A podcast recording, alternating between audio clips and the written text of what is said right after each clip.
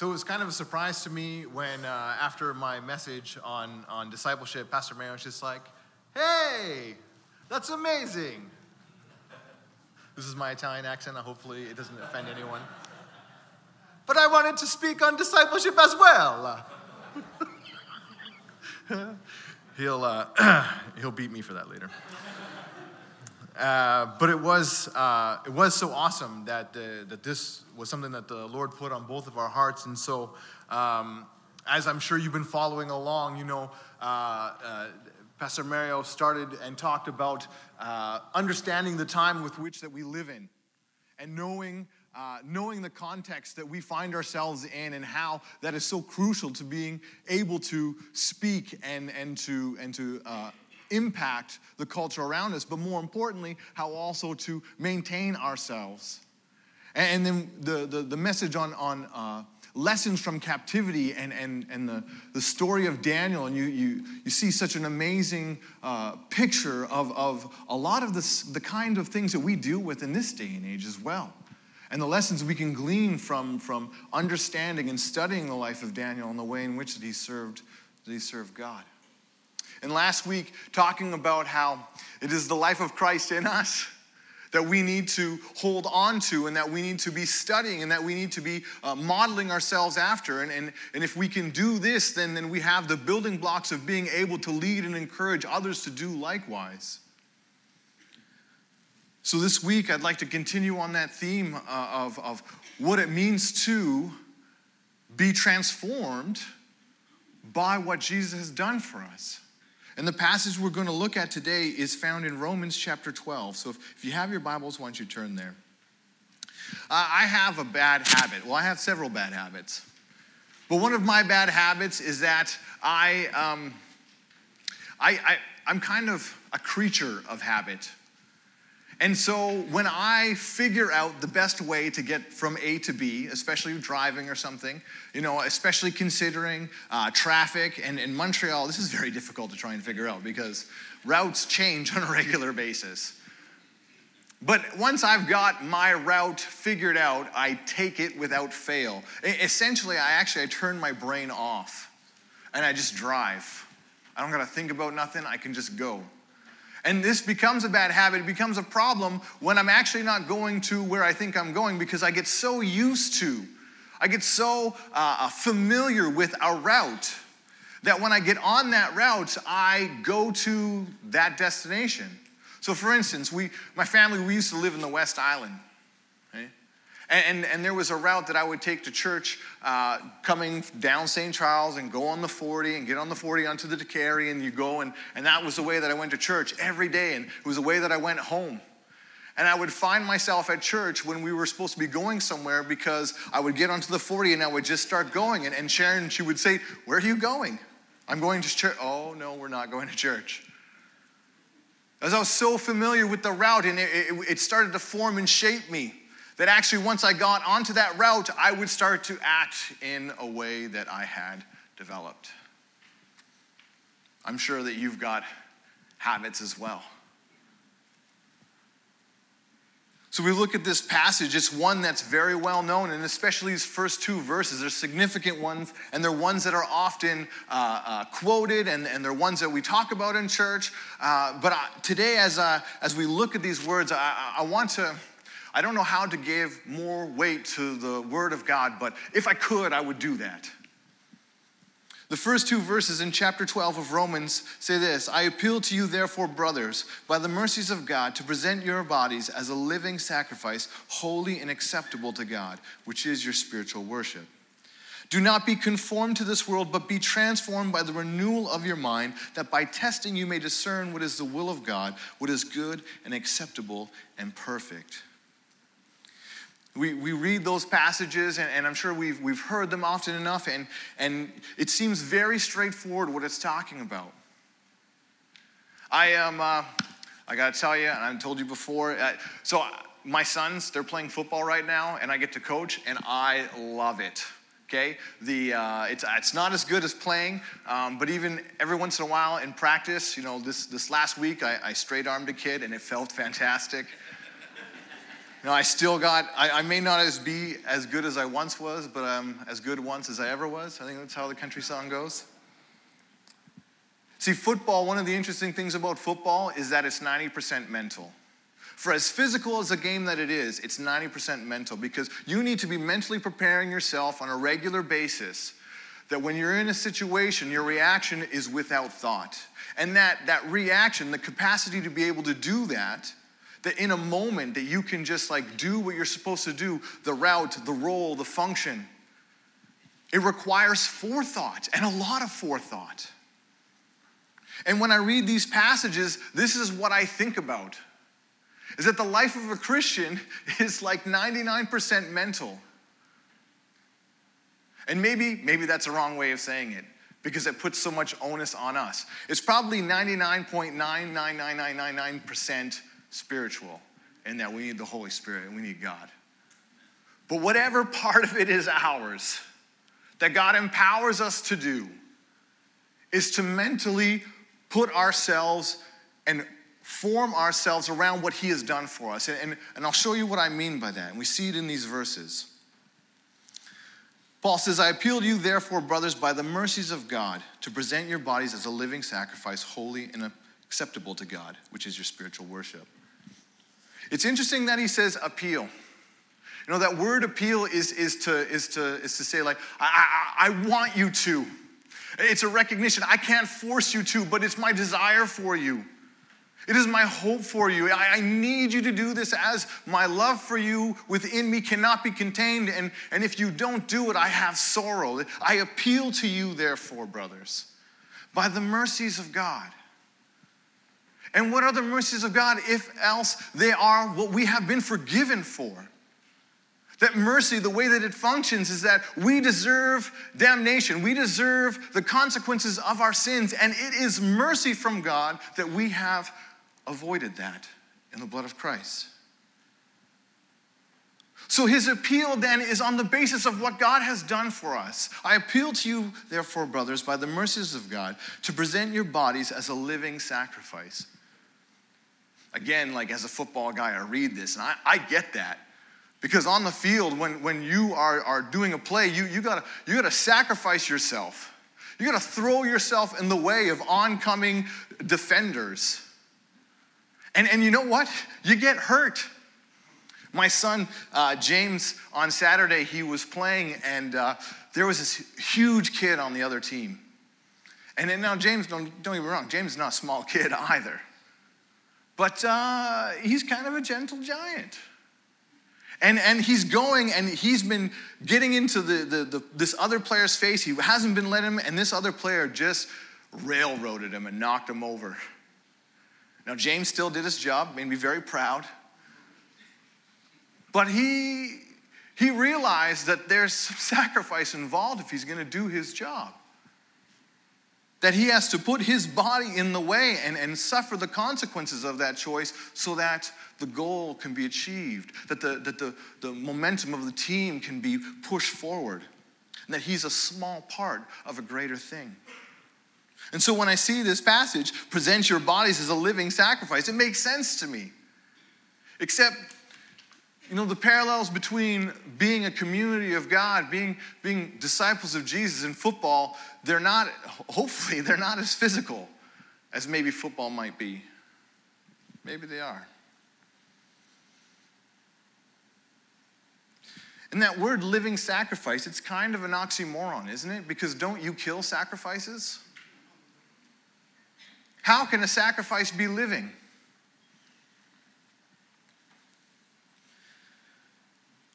In Galatians 2:20.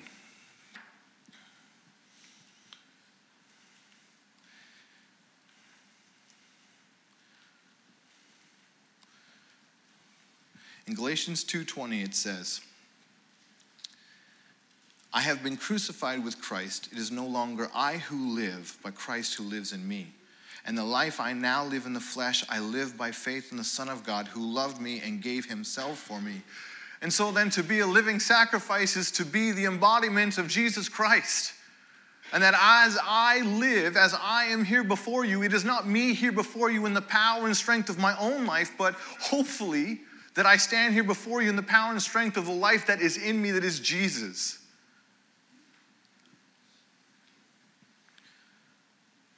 So when we see this passage, present your bodies as a living sacrifice, there's in my mind this sense of physical presence. There's this sense of commitment. But there's this realization and understanding that it's actually not me, but he that is in me. And I need to present myself. Like Jesus goes with me. This is a confounding thing. Who am I that Jesus would choose to walk with me, to fill me? And yet he has. And at times it seems as though he would limit himself to what I would do, to what I would present myself to. Paul says, I appeal to you. Present your bodies as living sacrifices, holy and acceptable to God. And the only thing that has made them holy and acceptable is what Jesus has done for us. And then he says something really weird. He says, which is your spiritual worship? What? I thought worship was singing. I have a very kind of I think about my definition of worship, and I think about it like maple syrup, okay? I'm from out west, and one of the things I love about living in the east is cabana suck. It's delicious. And my favorite part about cabana suck is going into the little boiling place where they got the strip of ice, and they pour out that sweetness. And it congeals on the snow on your little stick, and you just, I can eat 11 of those. They're amazing. My understanding of worship is kind of like that when you take it and you boil it down, you take all this liquid, all these things that we do, but when we boil it down, the sweetness that is so good is just simply to recognize God for who he is. That's worship. And I can do that painting, I can do that in drama, I can do that in singing, I can do that in preaching, I can do that in playing soccer, I can do that in fishing. Look, worship becomes an amazing thing if I know that who I'm worshiping. It's not a limiting thing, it's a freeing thing. As we present our bodies as living sacrifice, this is our spiritual worship. As we recognize what it is that God has done in us, this is our spiritual worship. There's this one little word in this first verse that is so significant because, I don't know about you, me, when I read the Bible, I always take this I-me kind of approach to it, that I'm alone in this. But Paul says, I appeal to you, therefore, brothers. And sisters, this is not an exclusive term. The Greek, the way that it's used, is inclusive of everyone. The community, you, all of you, I appeal to you as a body. By the mercies of God, present your bodies as living sacrifice, holy and acceptable to God, which is your spiritual worship. And we'll see this idea of a community come out more as we look at the rest of this chapter.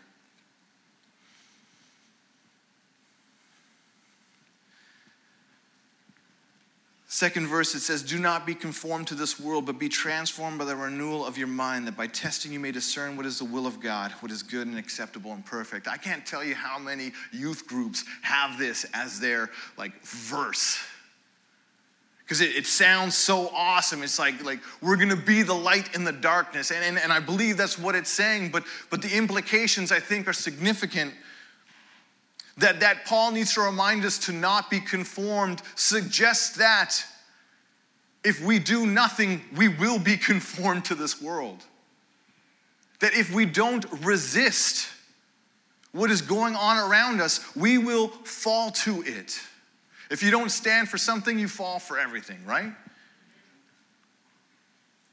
Do not be conformed to this world, but be transformed by the renewal of your mind. So the resistance that Paul is saying we need to do is not like a physical, it's not a football thing where it's just come at me, world, I'm not going to conform to you. But it's the renewal of your mind. It's a mental process. And that mental process takes us back to verse 1, where we consider that we are a living sacrifice. When we consider that there is a cross that has been filled for us. And as we put our minds on that, we are renewed. We resist, and we are no longer being conformed to the world around us, but that the kingdom of God is being shaped and formed through us because we have presented ourselves and he that is in us. That by testing you may discern what is the will of God, what is good, acceptable, and perfect. As a youth pastor, as someone who's worked with young people and young adults, one of the biggest questions and most frequent questions again is, I just don't know what I'm supposed to do with my life. You know, I ask God, I pray about it. And you know, I don't know about you, but most conversations I've had with a lot of people, no matter what your age is they're just trying to figure out, I just want to know what God wants me to do with my life. But there's something about this process of being indwelt by the Holy God as we present ourselves to his will, that we find out what that will is. Have you ever tried to turn something big? Turning things is not easy, and a way to make it a little bit easier is if you start moving it. And something that's moving is much easier to turn. I think so often we're crippled and we limit ourselves that we need to know God's whole plan.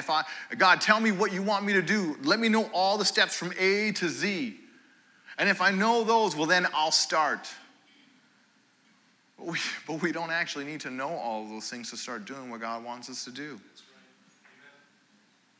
Amen. We know that A... he's loved me and died for me, and he lives within me. So B means I need to just present myself. That you are not where you are by accident. You're not a surprise to God. He's like, oh, I didn't realize I left you there. What have you been doing hiding under that? God knows exactly where you are, and it's not an accident. And so we can take this and understand it. We can remind ourselves of it. Excuse me. That God is good.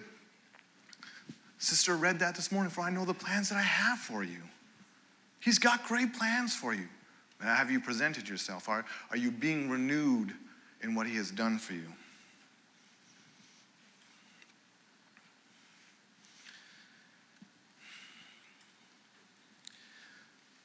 Testing the will of God is a significant thing, and I can't conceive of the amount of churches and communities that have been torn apart as they've tried to discern what God is calling them to do.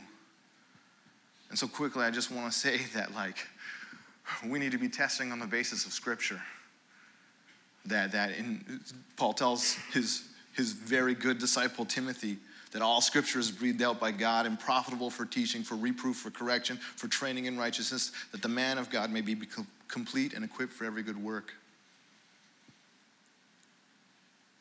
But I want to maybe suggest to you that finding out the will of God has something to do with understanding that he is sovereign and that he is in control, and that thankfully there is nothing so terrible and so awful that I can do to derail him. And so when we look at the parable of the talents, we see these three servants, and one is given some, and one is given a little less, and one is given just a bit.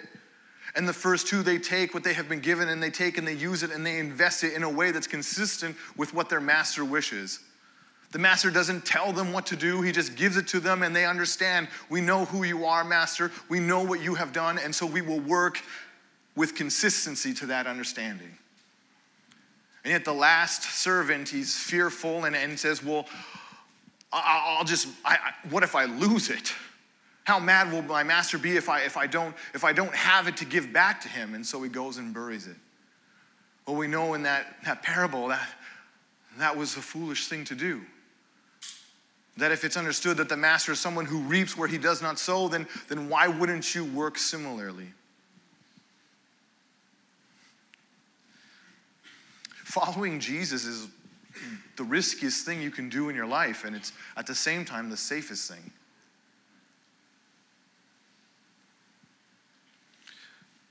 Do you have adventure in your life? Are you excited to wake up in the morning? Are you excited to go to work because you know you get to go and worship God there?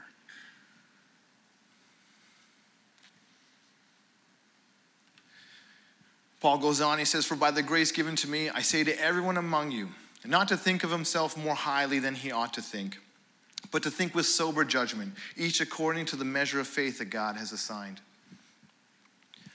For as in one body we have many members, and the members do not all have the same function. So we, though many, are one body in Christ, and individually members one of another." You know, there's this other way in which that we can test things, and it's an amazing thing. I may have a relationship with God, but I'm not the only one, and so I can confirm what I feel like God is saying to me with people around me who also know God. That there's actually this intention for me to not be alone. In fact, it's more than just an intention for me to not be alone, but actually God's desire, his will, and his plan that I would have fellowship. Fellowship with himself and those who know him.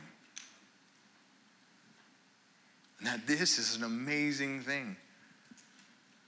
I was listening to a message, and you look at Mary, who hears that God is now incarnate within her, that she's going to have a baby, and all the pain and suffering that's going to bring this young girl who is unmarried. She doesn't believe it. Say, "What, angel? No. That's crazy."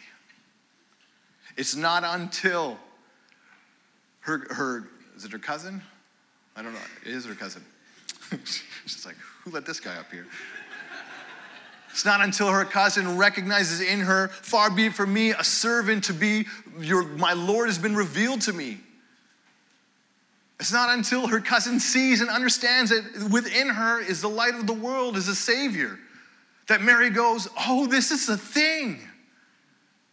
That it's in community that this revelation has come full circle inside of her, and she owns it and she takes it, and it starts to form and shape who she is. That God intends us to understand these things in community. There are no lone Christians.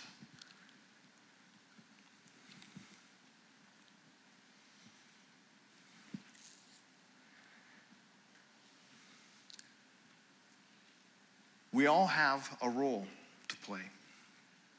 So what's yours? In this passage, verses 6-8, it has this little list. There's gifts that differ according to the grace given to us. Let us use them. If prophecy, in proportion to our faith. If service, in our serving. The one who teaches, in his teaching. The one who exhorts, in his exhortation. The one who contributes, in generosity. The one who leads, with zeal. The one who does acts of mercy, with cheerfulness.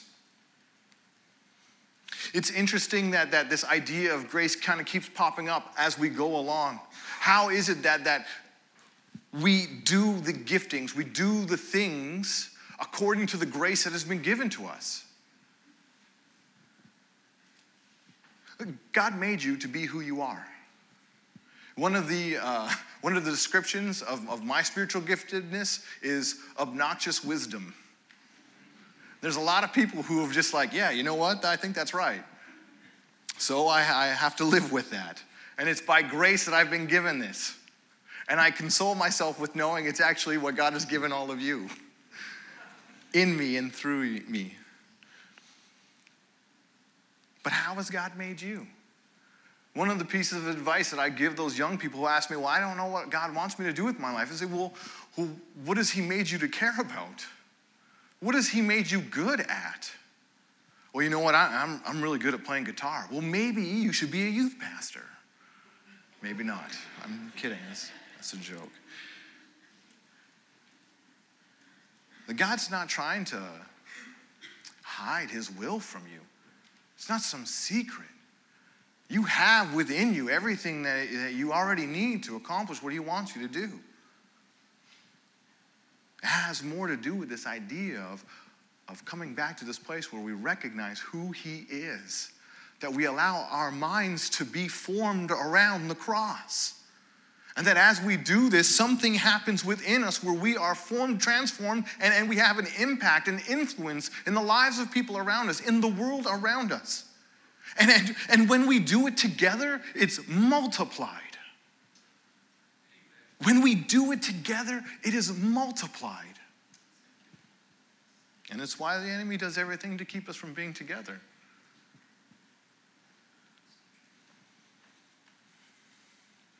I look at these six kind of roles, and it might be really easy to be like, well, you know what? I'm definitely someone who has prophecy. Not many people are just like, well, I'm an exhorter, because they're just like, I don't know what that means. It means to encourage. A couple of those, the teaching and the exhorting and the serving, it's kind of interesting the way that Paul describes him. He just says, if service, in serving. The one who teaches, in teaching. The one who exhorts, in exhortation. There's something about these giftings, I think, that's kind of the difficulty within them is apparent. And if you don't agree with me, then you need to try teaching Sunday school, because it's hard. You need to try encouraging people. It is difficult. You need to try serving people. It's often not fun. A good place to start, I hear, is in bathrooms. You look at some of these other ones, these spiritual gifts, right? Those other ones, those are just regular ones. Anyone can do those ones. But the prophecy, the contributing in generosity and doing acts of mercy, there's this attitude that's added to it, leading with zeal. I think that God is less concerned with what we do and more concerned with how we do it. And the reason I say that is because God doesn't need you. He doesn't. He doesn't need me. One of the things that I'm working on is trying to plant a church, and one of the first things I came to realize is God doesn't need me to plant a church.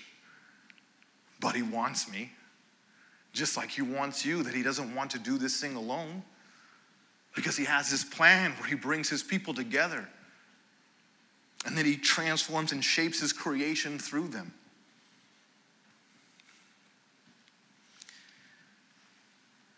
So we look at this next section.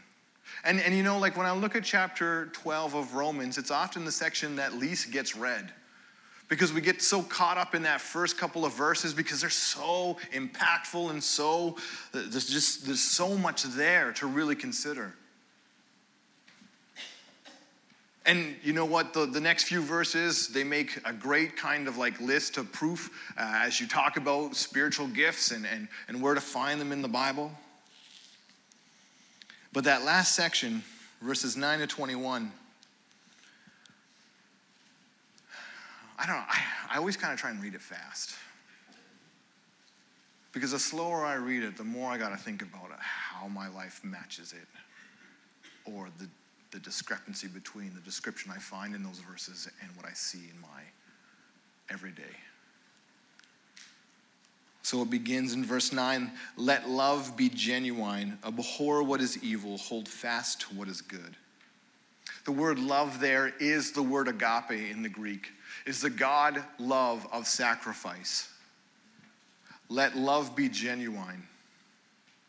If you're going to present yourself as a living sacrifice, that you would be holy and acceptable before the Lord, it needs to be genuine.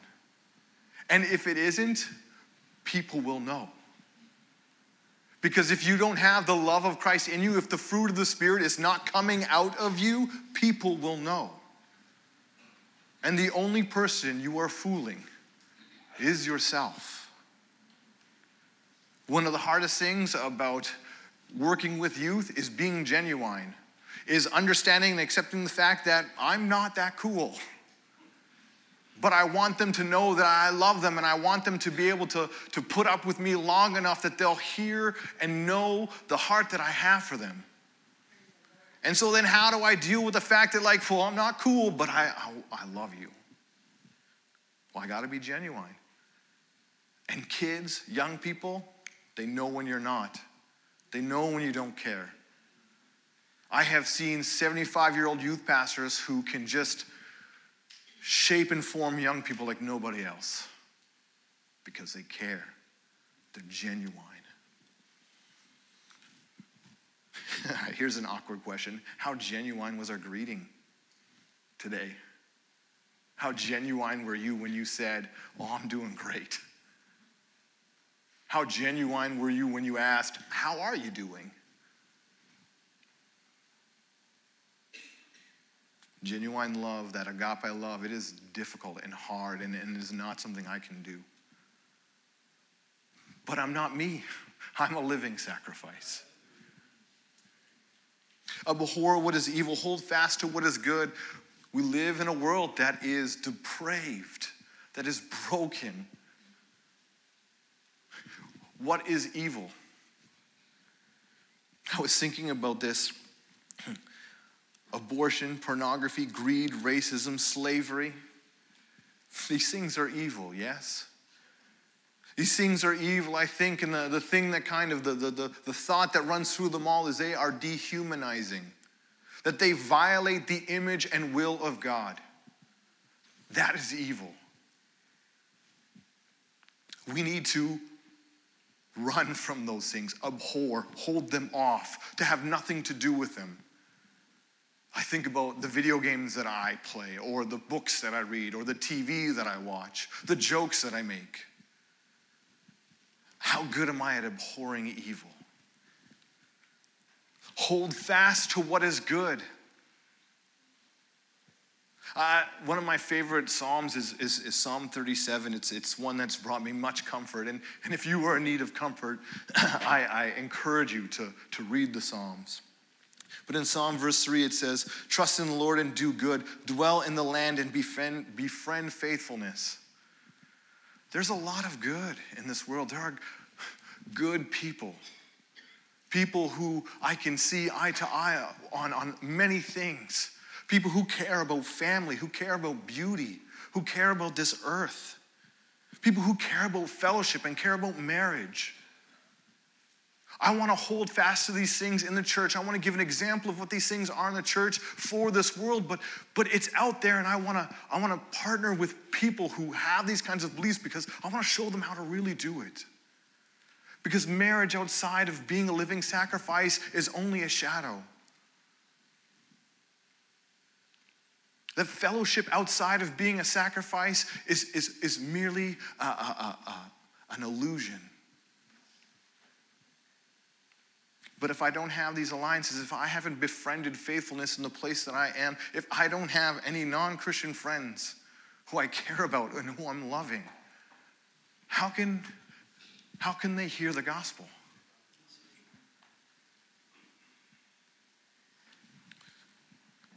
Paul goes on, he says, love one another with brotherly affection. Outdo one another in showing honor. Now this word love is this idea of familial love. And it's a hard verse for me because, like, me and my brothers are weird. We love each other in weird ways. And I'm just sorry. That's the way I understand it. And if I love you, you're going to be like, what just happened? I probably loved you, okay? We show our love for one another by making absolute, eviscerating fun of one another. So, you know, youth, know that when I'm bugging you and giving you a hard time, it is actually because I love you. And the people I have the hardest time to love, I'm the most polite.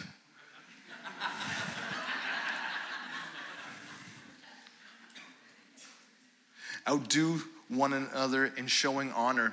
This idea of showing honor is not this like, well, look at Pastor Mario. He's an amazing pastor. How good is he? He's great. He's fantastic. Have you seen his haircut?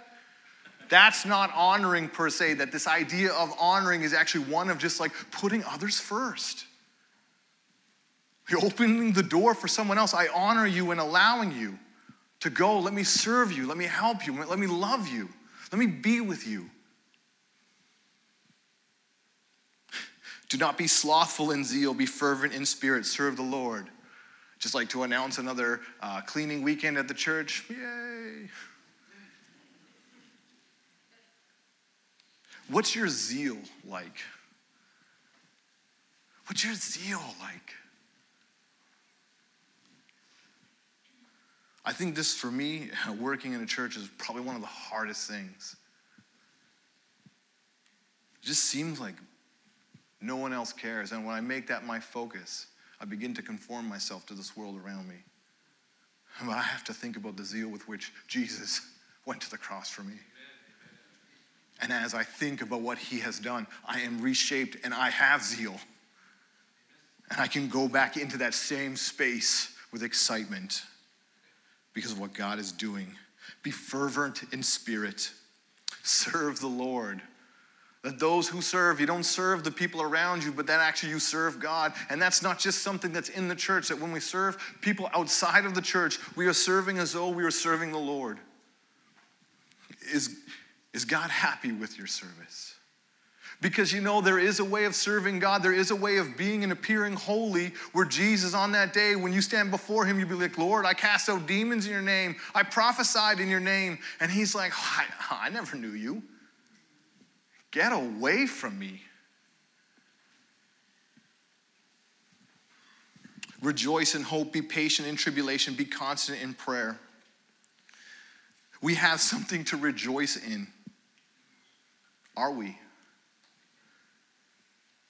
Hope as we hold on to the idea of being able to live eternally with God.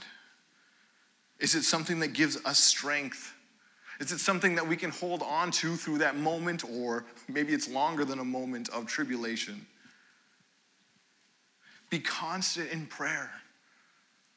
I really enjoy Oswald Chambers' My Utmost for His Highest, and I was reading it a couple weeks ago, and he said that, you know what, prayer is not a list of things that we go to God with. What prayer really is presenting ourselves before God as a living sacrifice, allowing our minds to be renewed in him and being transformed by that.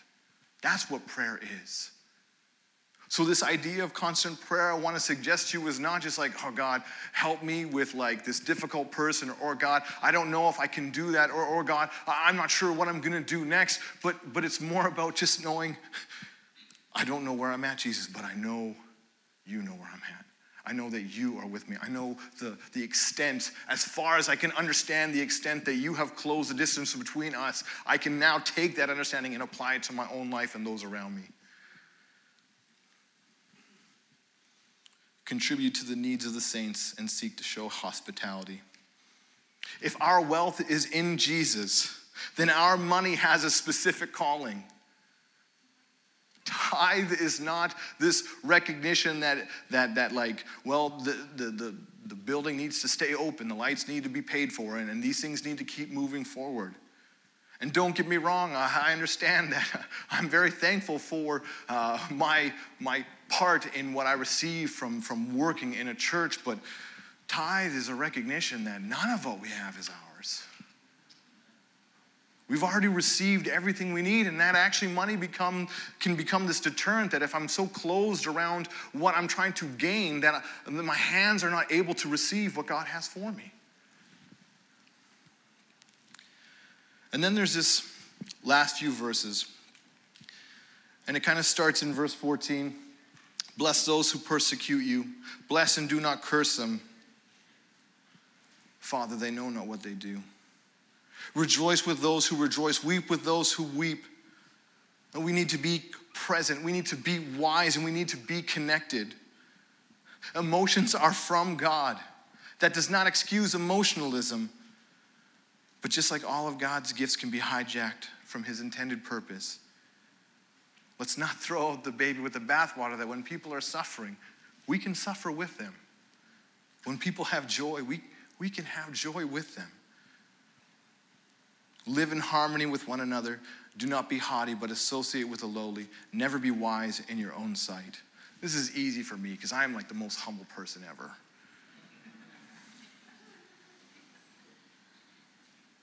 This idea of living in harmony with everyone, it begins with Jesus. In Ephesians chapter 2, verse 14, it says that he himself is our peace, who has made us both one and has broken down in his flesh the dividing wall of hostility.